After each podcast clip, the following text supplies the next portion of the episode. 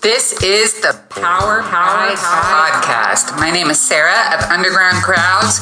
We hit Bible topics, smash, book studies, punch out some songs here and there, and light up His Word to strengthen our souls. Thanks for listening. All right, we're going to get started. Um, 2 Timothy chapter 4. And let's read it. I solemnly charge you in the presence of God and of Christ Jesus, who is the judge, who is to judge the living and the dead, and by his appearing and his kingdom. Preach the word. Be ready in season and out of season. Rebuke, reprove, well, no, reprove, rebuke, exhort with great patience and instruction. For the time will come when they will not endure sound doctrine. But wanting to have their ear, ears tickled, they will accumulate for themselves teachers in accordance to their own desires, and will turn away their ears from the truth, and will turn aside to myths. But you, be sober in all things, endure hardship, do the work of an evangelist, fulfill your ministry for I'm already being poured out as a drink offering, and the time of my departure has come. I fought the good fight. I've finished the course. I've kept the faith. In the future, there is laid up for me a crown of righteousness, which the Lord, the righteous judge, will reward award to me on that day, and not only to me, but also to all who have loved his appearing. Make every effort to come to me soon. For Demas, having left his present this present world, has deserted me and gone to Thessalonica. Crescens has gone to Galatia, Titus to Dalmatia. Only Luke is with me. Pick up Mark and bring him with you, for he is useful to me for service. Oh, is John Mark. It wasn't Timothy, John Mark. The whole thing with Barnabas. I really need to learn my Bible. But Tychicus I have sent to Ephesus.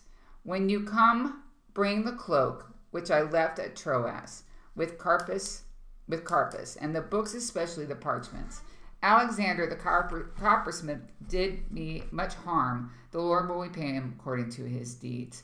Be on guard against him yourself, for he is vigorous, vigorously opposed to our teaching. At my first offense, no one supported me, but all deserted me. May it not be counted against them. But the Lord stood with me and strengthened me, so that through me the proclamation might be fully accomplished, and that all the Gentiles might hear. And I was rescued out of the lion's mouth. The Lord will rescue me from every evil deed, and will bring me safely to his heavenly kingdom. To him be the glory forever and ever. Amen. Greet Prisca and Aquila and the household of Onesiphorus Onesiphorus. Erastus remained at Corinth, but Trophimus I left sick at Miletus. Make every effort to come before winter. Eubulus greets you, also Pudens and Linus and Claudia and all the brethren. The Lord be with your be with your spirit. Grace be to you. Be with you. So, this that I'm reading out of, this translation that I'm reading out of, is um, New American Standard. this is a long time coming. I should have told you guys a long time ago what I was reading out of. Um, we're going to talk about why. We're going to talk about some, nail some things down um, specifically, and Timothy's um, motives. We're going to motive check today. Uh, and and really find out where it's at when it comes to ministry that we involve ourselves in. Um, I know I've brought this up before, but uh, we have an epidemic of missionaries that leave the field, missionaries that quit after a while, things get hard or whatever.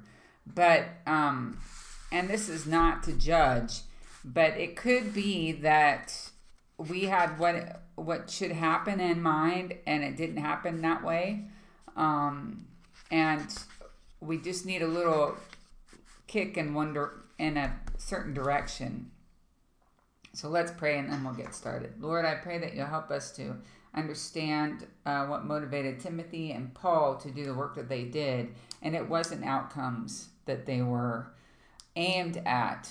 Um, thank you so much for guiding us through for First and Second Timothy, and what a blessing it is to, as one per as a Paul who is just admonishing um, his his Timothy that we we use as a colloquial term now um, to finish the race to do the thing, to focus on his gifting, to work that out, to stick to the gospel. Um, and nothing else. To not get sidelined. Uh, to stay faithful to you. Uh, thank you so much for this book, and I ask that you would help us today in Jesus' name. Amen. So, we're going to down to verse 9. And we've discussed this thing before. Like, what is it when you're Timothy's? I mean, Paul's like, hey, people are going to fall away. And he said this before in the last chapter, chapter 3. People are going to be like this. And there's a whole long list in the church having a form of godliness, but really being, we could read that again. Um, lovers of self, lovers of money, boastful, arrogant, revilers, disobedient to parents. I mean, I'm saying holding a form of God, godliness means to me that these people are religious people. But here's what they are Ir- irreconcilable, unloving, malicious gossips. Just a few of our choice terms here. And yet, if you are going to get into ministry, if you're going to do the thing, the the the the walk, and your motive is to change people,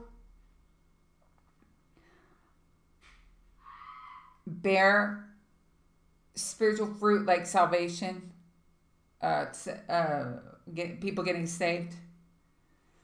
Um, if that's what's motivating you, uh, building a, a large church.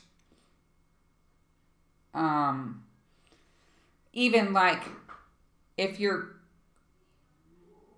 goal is saving america quote unquote you uh, me we're going to run into some problems and this translates on the mission field as well. What drives us to do that which we are called to do is Christ Himself. I solemnly charge you in the presence of God. What does that mean? In the presence of God. Paul is standing, the only thing that he needs, I think he's about to be killed the only thing that he needs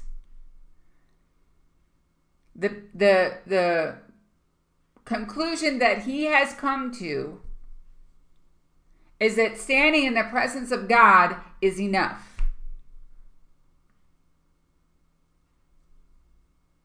It is all that is necessary.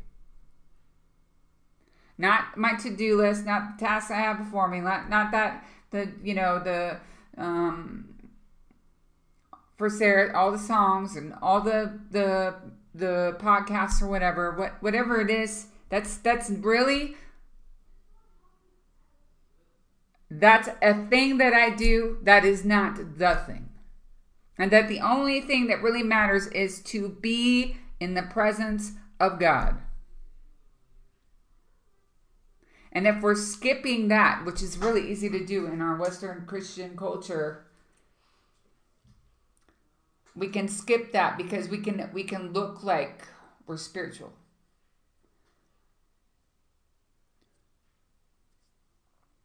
I just want to quickly compare, you know, let's say to a place where Christianity is not legal to practice.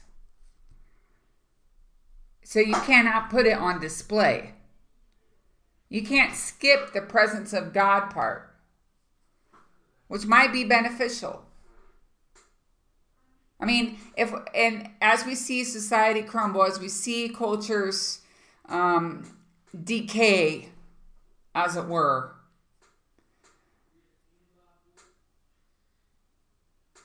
and we seek the Lord's face and we ask for God to turn people around to Himself.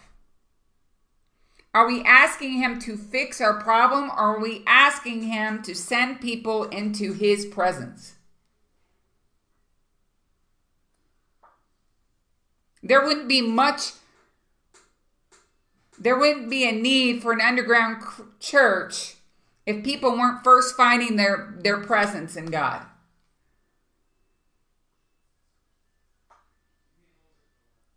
Here, Boyson Church, the church, the building has become the presence of God. Over in China, they, they come to Christ and they find a place for fellowship. And it's not. And if it was on the surface, they'd all be in trouble. But Western culture, we can skip that. We can go backwards. We can act like there are still temples on this earth. And that church is that place where we go experience God. Paul is in jail standing in the presence of God. I charge you in the pre- in the presence of your jail, Paul. No, he's not. Oh yeah, physically they've got him behind bars. But his his focus, his perspective is that he's standing in the presence of God. And are there any chains, bars, walls around God? No. To act like, not act like, but to be aware that no matter what circumstances we're going through, I was reminded by a dear sister yesterday that we are free. We are functionally free. Yes, the world might see something different. Onlookers might say that that person's struggling. That person is, is in a prison like like uh, position. But in the presence of God, there is freedom. There's liberty. There's a hopeful future. In the presence of God and of Christ Jesus, who is to judge the living and the dead? And by his appearing and his kingdom. So Paul's looking ahead. Paul has his mind on Christ coming again. This is the one that we all need to be reconciled to. This is the one that we need to return to. Whether or not America goes back to their promises or whatever, its promises, that's not what this is about. Returning to the presence of God. Falling on our face before the living God realizing that no matter what our circumstances are, how people view us, in His presence, there's freedom. And ultimately, it should spill out into our culture, into how we live our lives, into the freedom that we're willing to give other people.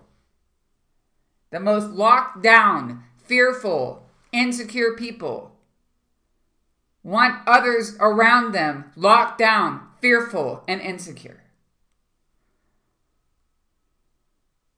Refuse it. Refuse it in the name of Jesus Christ. Push it back. That is not how Paul lived in jail. That is not how we should be living. For the time will come when they will not endure sound doctrine. Here, I want you to do this thing. I want you to stick to stick to the word. I want you to preach the word. No, this is I skipped verse two. Preach the word. Be ready in season and out of season. When it's popular, when it's not popular. When it's convenient. When it's not convenient. And in season, that's a reference to, you know, there's seasons where you can grow things and, and you reap and you reap, you know, like we, we've been looking forward to getting corn on the cob because usually we get this like packaged stuff, but we got real corn on the cob today and we're looking forward to it. This season, out of season thing is in reference to there's a time to sow, there's a time to reap. There's a time to boil the peaches and put them in a can. There's a time to store. What Paul's saying there's a time to preach the word. There's a time to preach the word. There's a time to preach the word. There's a time to preach the word. It doesn't, there's no seasons for this. When the culture swings that way, there's a time to preach the word. When the culture swings this way, there's a time to preach the word. When the culture goes up, there's a time to preach the word. When the culture definitely backslides, there's a time to preach the word.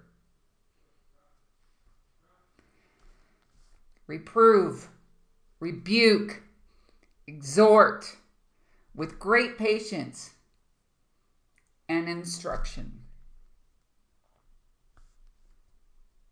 For the time will come when they will not endure sound doctrine. Have you ever had a conversation with someone who you felt, I mean, that you perceived could not connect the dots when it came to scripture? And there were definitely part of, parts of scripture that they left on the shelf There were there were some things that they just couldn't get their minds around.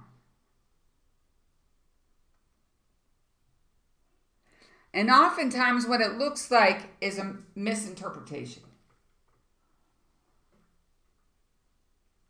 Like someone was telling my son that Israel was representative of us. And when something like that happens, uh, my world, it, everything goes slow motion. So this person's talking, and, honestly, they were speaking life over my son, so I was quiet. And I was like, uh, uh, everything goes slow motion, and my mouth go, I can't talk, but I'm thinking, no God's word is not about us. God's word is not about us. If it is about us, we're in trouble. We're a dead end. If God's, let me put it this way you raise, you have kids and you revolve your whole life around those kids, what happens? They're moving out. Now what? But there is a God who is eternal. And his word became flesh and dwelt among us. And there is a God who upholds his word. And the word is coming back around and it is going to confirm all that he did, said, and planned on this earth. And friend, we just ain't that. We are not holy, holy, holy. We are not merciful.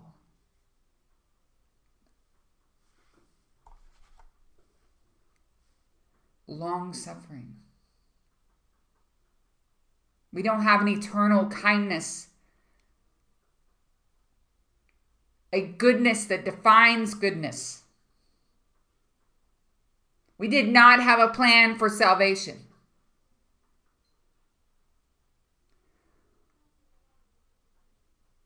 It is God that this word is about. Now, did he write it for us? Are we able to glean, grow, find our security and who he is and his promises? Absolutely. But this word, it ain't about us.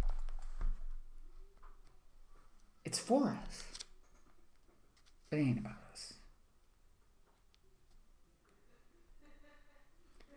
But we live in a time where we try to make this word about us and it doesn't work. And there are some things in the Old Testament we're like, whoa. Achan, the guy who you know just touched the side of the the the ark. Oh yeah, that's not us. That's not us. We don't go any deeper. We stop there. That's not us. And since we're busy defining God by us, we stop and we can't connect. And we can't connect the New Testament and we can't connect the Old Testament because we stop at us and what we can take in, what we can understand. And so we think we say things like that's representative. That's that's not real. That's that's um um myth parable. That's just a picture.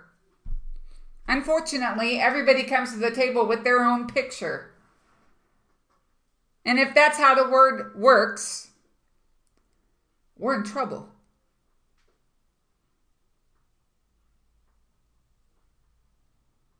There is no hope in something that's not secure. How do you put hope in something with moving parts? I was hoping we could stay there for the night out of the rain and out of the snow. So we're hiking through this forest, but the whole thing just moved.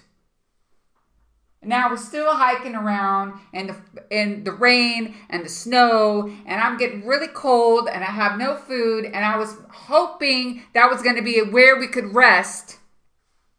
And it up, sprouted legs, and walked off. It wasn't ever clearly defined. We approach the word like it, it's movable parts. It's not movable. Every last word will be fulfilled.